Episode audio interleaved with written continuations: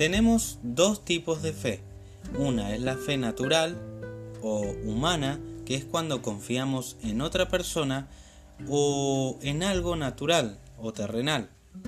Luego tenemos la fe divina, que es un don de Dios y es impartido a nuestro espíritu y brota en nuestro corazón.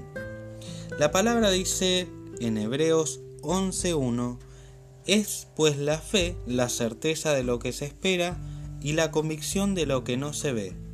La certeza de lo que se espera, porque si ya lo tenemos, entonces no es fe. Debemos esperarlo, eso es la fe. Es confiar en que eso que esperamos va a llegar o va a suceder. Y la convicción de lo que no se ve, porque no lo vemos.